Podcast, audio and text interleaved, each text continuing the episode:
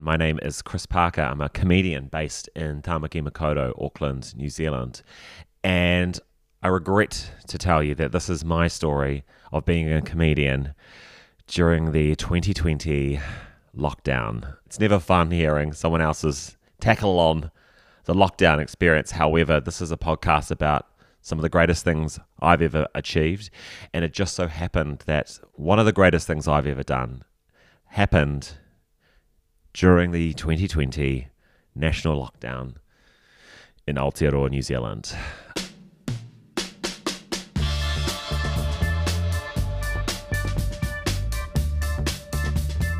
Hi, I'm Jane Rocca. On this special episode, actor and comedian Chris Parker. As New Zealand's first COVID lockdown began, Chris was sent out to get supplies in preparation for a long stay home. In an Auckland Japanese shop, he found a felting kit. This would lead to some of his best work, now in two museum collections.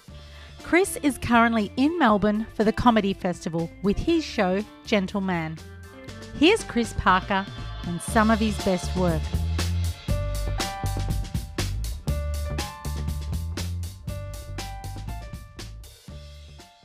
So let me take you back. I was doing gigs in Auckland like any other comic. My career was going well. I was feeling good about myself. I was performing regularly. And then obviously the announcement that New Zealand, who had been waiting, very patiently for their first COVID case, it very much felt like being in the dentist's waiting room, watching all the neighbouring countries get their mouths drilled wide open while we just sort of sat nervous and waiting, knowing that we would be next. And inevitably that day came with our first case confirmed in Aotearoa. I remember my partner, who is a Capricorn. He's very prepared always, quite stubborn, and in a great way, and always sort of needs to be right, and but also very generous, and I love him a lot. But he was like, Chris, you need to go out and get supplies. So I thought, okay, this is a lot of time we're going to be spending inside our house. I better find something to entertain myself with. So I rushed to Daiso Japan, which is those little Japanese everything shops. They sell the most incredible sort of specific products for very specific problems in your life. Like if you want something, for a very niche part of your daily routine, you can guarantee that Daiso have the exact product for you. Like, there's like little tongs to get the sleep out of you at the corner of your eyes with. So I was looking for something that, very creative, but let's say not very artistic gay man could do to entertain himself. I say that in the sense that I feel like, anyone can make art, but that doesn't mean that everyone should make art. So I found these little felting packs. Needle felting has been really popularized in Japan through the kawaii movement, like cute little woolen felted objects, and everything that you needed was in the pack. So, and they're always of like a little cute woodland animal doing some kind of activity. So it'd be like a panda bear playing table tennis, or a little pig having a picnic, or a fox having a martini. No, but not that. Adults always very cute. So I was like, oh, these are perfect. These were only $3, and I was like, everything that I need is in the thing. I don't feel like you need to be very skilled to be able to do this. So all you do is you get the flat, unrefined, unspun wool, and you stab it over and over again, and it. The fibers of the wool begin to coarse and knot and mat in a way to create a firmer textile. It transforms from wool to felt, and you create this 3D sculpture. It would take about 3 to 4 days to create one of the objects. So it was the perfect thing for me to do, and also it felt so good to be stabbing the wool with the needle. It just was a very relaxing and repetitive motion that, you know, when the world was in this huge kind of existential crisis of a pandemic, and I was like, I don't know what like the future of one, live performances, but two, like humanity is at this point. To be able to just focus on stabbing some wool with a needle 1,000,000 times to create, you know, an owl playing ice hockey was really good for me. Naturally, being, you know, a product of my generation, I couldn't just do that for my own enjoyment and post it, and sort of just enjoy it. No, I had to kind of post it online for the world to see on Instagram and ask for them to watch it and like it and respond. For me, just to be able to like kind of cognitively appreciate or like unlock the fact that I am actually enjoying it. So I started sharing my journey online on Instagram. I would share my felting journey. Just at this point, you know, it was friends, a few very niche comedy fans following me, about 6,000 people. And something happened, and I don't know if it must have just been a sign of the times, but the repetitive motion of me stabbing and me focusing on this mundane, boring task just completely enthralled my Instagram followers, and I started getting more and more followers, and they were all just obsessively messaging me like, you know, keep stabbing, we love the noise of the needle going into the wall. This is so satisfying to watch. I think maybe as the world was just kind of spinning out of control, everyone just enjoyed being able to just invest in something that wasn't the news, a way to unwind and just watch something incredibly stupid and meaningless.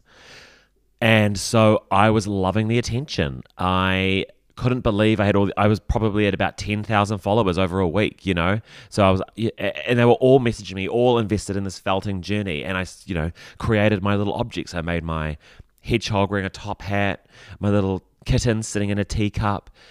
And maybe in about 3 weeks' time. So we're, you know, we thought we were coming out of the lockdown, but it was only being extended. And I had finished the 6 packs of little felted creations that I had bought from Daiso Japan. And I had maybe at this point reached 15,000 Instagram followers.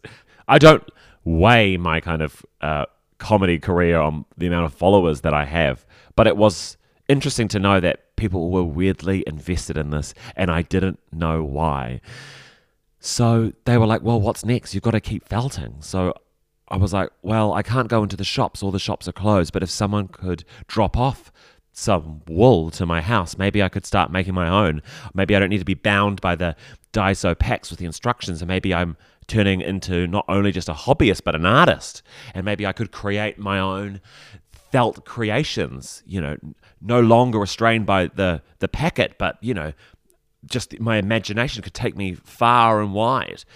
So Instagram, being the incredible community that it is, someone dropped a massive box of unrefined wool, coloured, all sorts of colours, on my front doorstep. They must have gone to a Steiner school, because the Rudolf Steiner schools, they all do felting, I guess, instead of maths or something.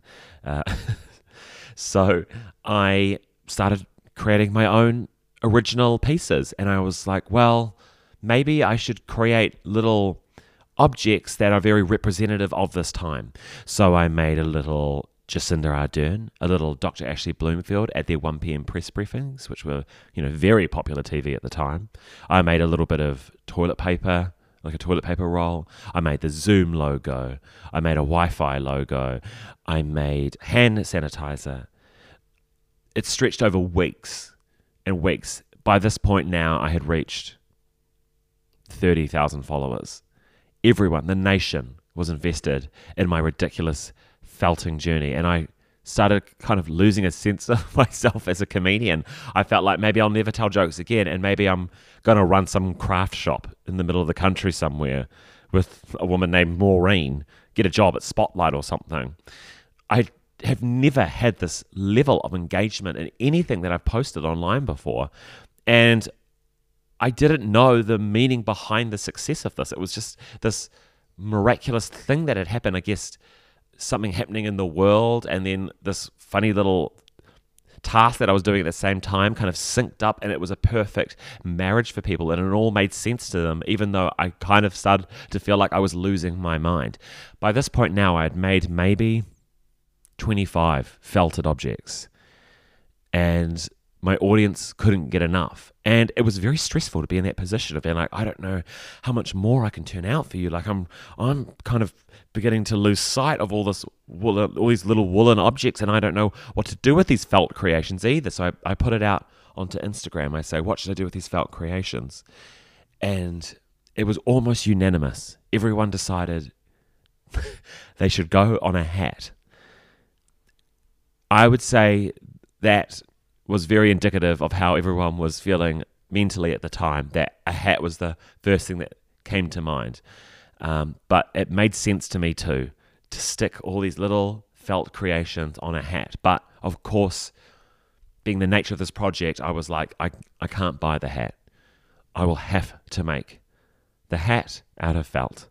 And so I started experimenting with wet felting techniques, which is to create a sheet of felt, and you get the wool and you lay it in certain ways, and then you roll it with bubble wrapper and soap and water for it to sort of solidify and matte. And I immediately hated it and was like, no, this can't be the way about it. But by this point, New Zealand had moved from level 4 to level 3 in terms of our lockdown, which meant we had some new, less restrictions, and we could now go into shops, and which also meant Spotlight was open.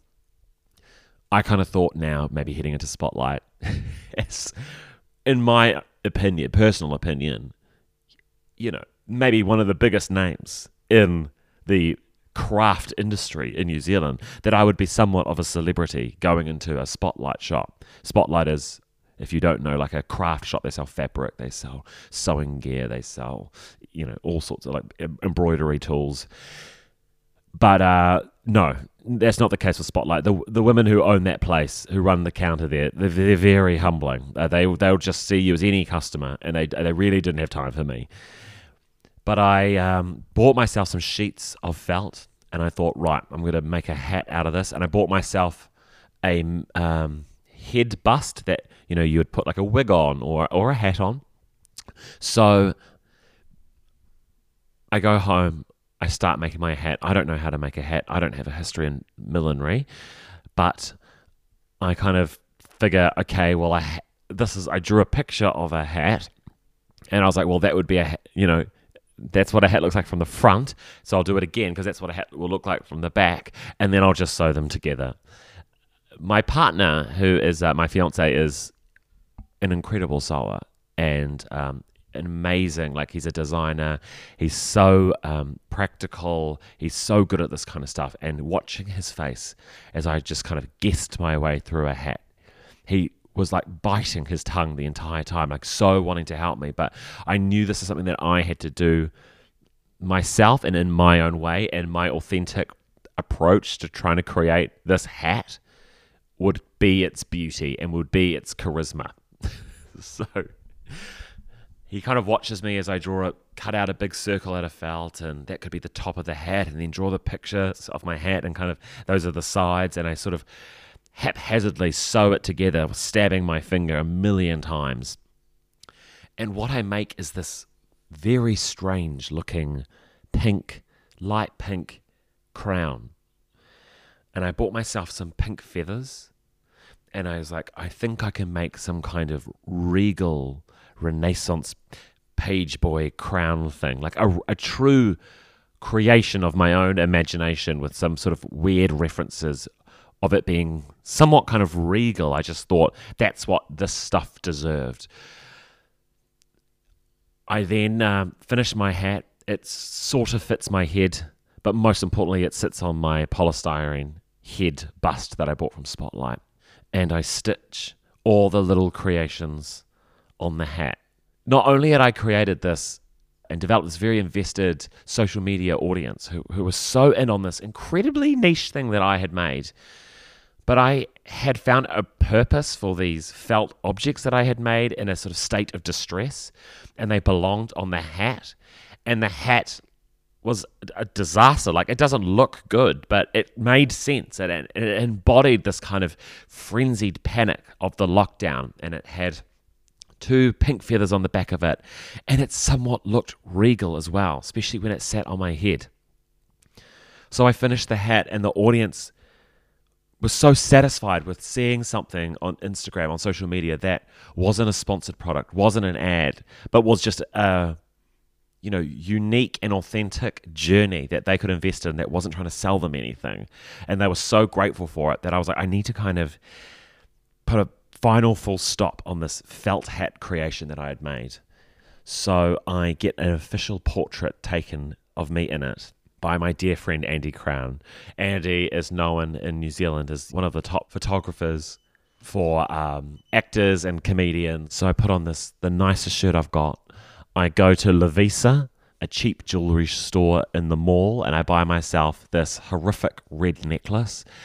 And I put on my crown, and Andy and I take a series of portraits. I look like a young gay prince, and I look like the king of this felt pandemic kingdom. And I share it on Instagram, and the audience is so grateful to have that final chapter closed and to have this entire felt journey kind of wrapped up so beautifully. And I thought, this is it. Like, I've done it. This couldn't get any better. Like, this is the best thing I have ever made. And it was so weirdly idiosyncratic, like so kind of specific to me, and the audience felt like they owned a part of it as well. And I was like, I don't know how, but I wish I could find a way to share this hat with the country, which is where things really turned up a notch for me. I was sitting at home, just like on my phone. The hat is now like sitting in a pile of like old props and like forgotten Tupperware containers, just like in the corner of my bedroom. And I get a DM, private message on Instagram. And it's from Auckland Museum. They're a national museum, one of the biggest museums in the country. They have been following this felt journey on tenterhooks. They're deeply invested, and more than that, they want to buy the felt hat off me for their permanent collection. It's like pinch me moment stuff. I couldn't believe it. Like, I was like, this is exactly the answer I was looking for. A way for me to share my hat with all these people that have been so invested in this journey, all sort of 30,000 of them. I just couldn't think it could get any better until I get another DM, another private message on Instagram. And this time it is Te Papa, New Zealand's National Museum in our capital city, Wellington.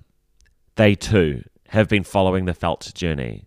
They too are obsessed with the hat, and they too wish to buy it for their permanent collection. I'm still somewhat locked in my house. Like, the pandemic is still going on, and I can't believe what's going on. Like, I don't know how to share the news with anyone, but like, I have two of the biggest museums in New Zealand reaching out to me, wanting to buy this hat for their permanent collection. And I'm in the midst of some kind of bidding war, it's like Pride and Prejudice, but rather than like Mr. Darcy, it's like a gay man in two museums. And I don't know what to do about it. And I sort of think about it, and I talk to the museums, and I explain the situation that I'm in. And I say, I think I'm just gonna have to go about it the fairest way possible, which is give it to the museum that asks first. So I give the hat to Auckland Museum, but not wanting Te Papa to feel left out, I let them buy the portrait, the official portrait of me wearing the hat, off me for their permanent collection, for their digital archives.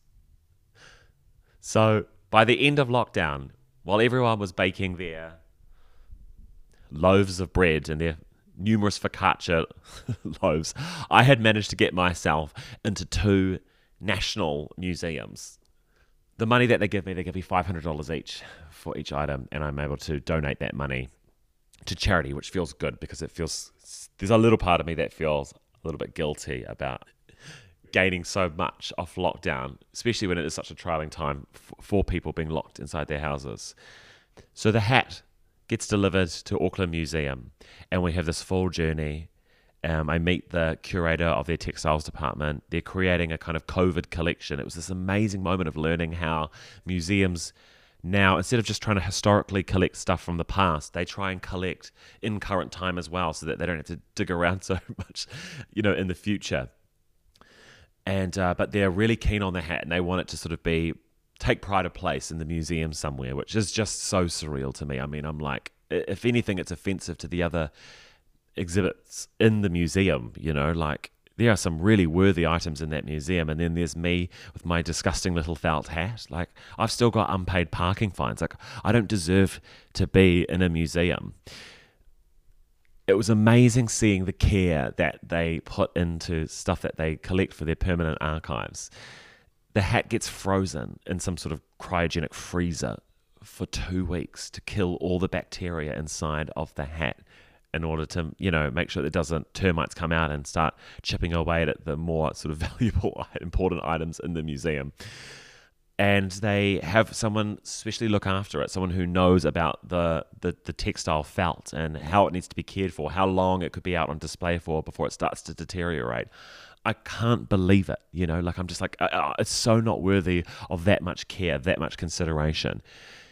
And then I get an email from them saying, not only have we collected the hat from you now, but we also want to now put it on display in a brand new wing that we've built for the museum. That the wing wasn't built specifically for my hat. The wing was being built regardless, but they have this massive giant case and they don't know what to put in it, and they've decided that my hat is the perfect item. So now when you go to Auckland Museum, it's still there. You can go into the brand new wing of the Auckland Museum and walk past a giant glass case, and inside that glass case is a humongous portrait of me, my hat sitting regally on a plinth, that plinth costing more than all the materials I needed to make that hat in the first place, and a big write-up about me as if I'm some sort of important, you know, textile historian. It's one of the most surreal experiences I've ever had. I don't think many people get to have the experience of seeing themselves in a museum exhibition. I mean, you're so used to history being something, you know, 100 years of the, you know, in the past, not something that only happened a year ago. But I guess when you look at it, like, this pandemic was, you know, the most defining, one of the most defining moments of our lives. The way, like, this journey that was so ridiculous, like so stupid, and like in many ways like a bad idea, turned into be this thing that like opened so many doors for me, and not just in the comedy world, but like like in the museum world or in the hobby and craft world. And for me, it was just this big lesson on like following my instincts or my own intuition. I mean, I would never recommend someone to like start needle crafting and doing comedy at the same time and being like, well, it worked for me, it'll work for you. But I think like, especially in any kind of live art job, like you just, things are trendy, things are in vogue, and you want to be popular. So you try and adapt your style or your sense of humor to like what people are trying to absorb at the time. But actually like real success, true success always comes from those who are just on their own path and forging their own voice. And yeah, I'm so grateful for my ridiculous little felting journey to sort of teach me that and remind me that the most power that and I can get as a performer is when I'm just following my own instincts. So there you go, listeners. That's my story of how I started out as a stand-up comedian in 2020 and ended up being someone exhibiting in 2 national museums.